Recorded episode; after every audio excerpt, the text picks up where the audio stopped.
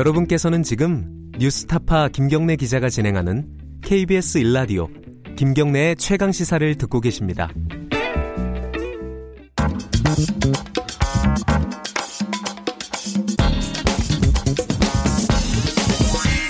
뉴스의 재발견.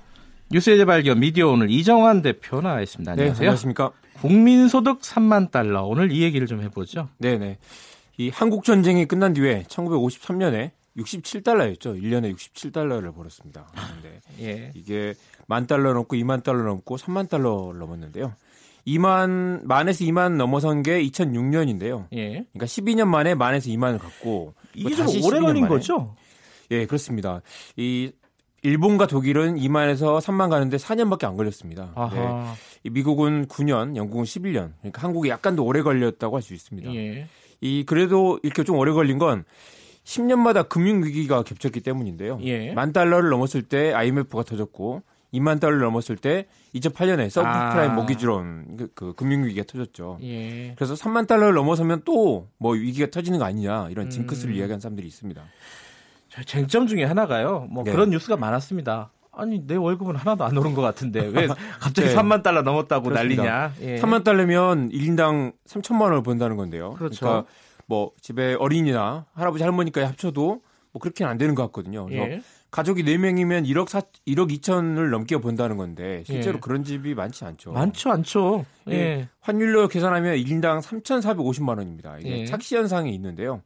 첫째, 일단 환율 효과가 좀 큽니다. 지난해 환율이 2.7% 하락하면서 이 원화 가치가 올라갔고요. 그래서 네. 달러로 환산하면서 좀 소득이 늘어난 것처럼 보이는 효과가 있고요. 음. 그러니까 달러 환산 소득이 늘어난 거죠. 예. 둘째는 이 국민 소득 이 GNI라는 게 기업 소득하고 정부 소득까지 합쳐진 겁니다. 그렇군요.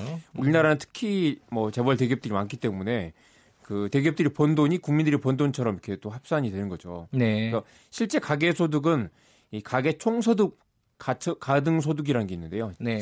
PGDI네요. 이거 이게 2017년 기준으로 16,000달러 정도밖에 안 됩니다. 음. 2천만 원이 안 되는 거죠. 예. 그래서 이렇게 보면 가계 소득이 국민 소득의 56% 정도밖에 안 된다. 그래서 이게 미국이나 일본은 73%, 62%라서 한국은 이 나라 경제 전체에서 버는 돈 중에 가계 소득으로 가는 음, 게 상대적으로 예. 매우 적은 편이라고 할 수 있습니다. 가계 소득도 적지만은 이 소득 양극화, 빈부 네네. 격차 이게 또 큰 문제 아니겠어요? 그렇습니다. 이 지난해 소득 격차가 역대 최악으로 집계됐는데요. 이것 예. 때문에 언론이 많은 비판을 쏟아내고 있죠. 예. 하위 20%는 소득이 17.7%나 줄었고요. 예. 또 하위 2분위 그러니까 20에서 40% 구간도 4.8%나 줄었습니다. 그러니까 예. 전체 국민 중에 10명 중에 4명이 지난해 소득이 줄어들었다는 거죠. 그래서. 소, 그러니까 상위와 하위 격차가 오히려 굉장히 커졌습니다. 그러니까 소득 증가 어, 3만 달러를 넘어섰다는 걸 체감하지 못하는 건 어떻게 보면은 당연한 거다라고. 볼 수 있네요. 그러니까 3만 달러는 넘었지만 축제 분위기는 당연히 아닌 것이고 네네. 언론들의 보도들도 뭐 당연히 그렇게 뭐 긍정적이지만 않았겠어요. 굉장히 시니컬한 언론 보도가 많습니다. 네. 국민 소 조선일보는 4만 달러까지 가려면 20년 넘게 걸릴 수 있다. 뭐 거의 이건 저주 같은 그런 기사가 있습니다. 20년이요? 예. 예. 이 다른 신문들도 비교적 냉정한 분위기, 분위기입니다. 예. 이 샴페인을 터뜨릴 때가 아니다 이런 보도도 있고요. 태보와 도약이 갈림길에 섰다. 음. 경제지 매일경제 보도입니다. 네. 이 포퓰리즘 때문에 미래가 없다라는 식의 보도가 굉장히 많았습니다. 네. 지난해 일단 경제 성장률이 2.7%로 6년 만에 최저인 건 맞습니다. 예. 이 경제지들의 흔한 레퍼토리라고 할 수 있는데요. 그래서 이 최저임금 인상 때문에 고용 참사 그리고 투자 부진을 초래하고 있다. 음. 소득 주도 성장을 포기해라. 기업 규제를 완화해라. 이런 주장은 뭐 몇십 년 동안 계속되는 그런 주장입니다. 이제 3만 달러 넘었다고 해서 계속 유지하는 건 아니잖아요. 떨어질 수도 있는 건 사실이잖아요. 2만이 예. 넘었다가 1만 달러로 떨어지는 경우도 있고 스페, 스페인이나 이탈리아는 다시 2만으로 떨어져서 더 회복을 하지 못하고 있기도 하고요. 스페인이요. 예. 예, 일본은 22년째 3만 달러에 머물러 있기도 합니다. 쉽지 않군요. 네. 계속 올라가는 게. 이 언론 보도를 보면 이 한 15년 전 노무현 정부 시절 그 보도를 보는 것 같은 느낌도 드는데요. 그래요? 이게 고용이나 성장 지표가 안 좋아지고 있는 거 맞지만 네. 그것 때문에 지금 정책 기조를 다 바꿔야 되느냐 하면 그건 또 아니고 네. 이 원인과 결과를 뒤섞는 그런 보도도 많이 있습니다. 이게 네.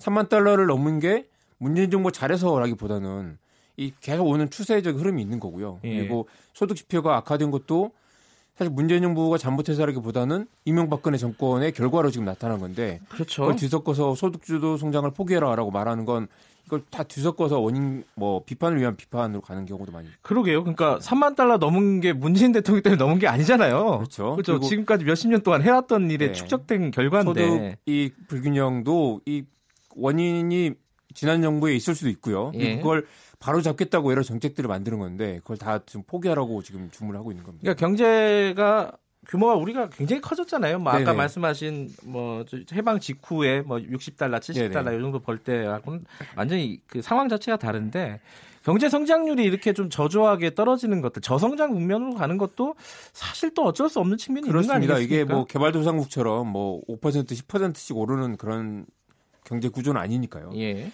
이 잠재 성장률을 비교해 봤더니 그러니까 다른 나라들이 3만 달러를 뭐 넘었을 때 네. 어느 정도 잠재 성장률이 되는지 봤- 살펴봤습니다. 네. 이게 잠재 성장률이라는 건 한 나라 어느 정도 성장할 수 있는 여력이 있느냐라는 걸 뭐 집계하는 건데요. 예. 독일은 당시에 1.9%, 프랑스도 1.8%밖에 안 됐습니다. 예. 그러니까 한국은 이게 2.9%니까 그래도 한국은 아직 기초 체력이 좀 된다는 해석이 가능합니다. 음. 23개국 평균 2.8% 정도고요. 예. 그래서 지난해 성장률 2.7%라서 6년 만에 최저라고 하지만 여전히 아주 나쁜 편은 아니라고 할 수 있습니다. 예. 실업률도 다른 선진국 대비 높은 편은 아니고요. 네. 그리고 정부 부채는 오히려 매우 낮은 편입니다. 너무 낮다고 해서 문제가 됐죠.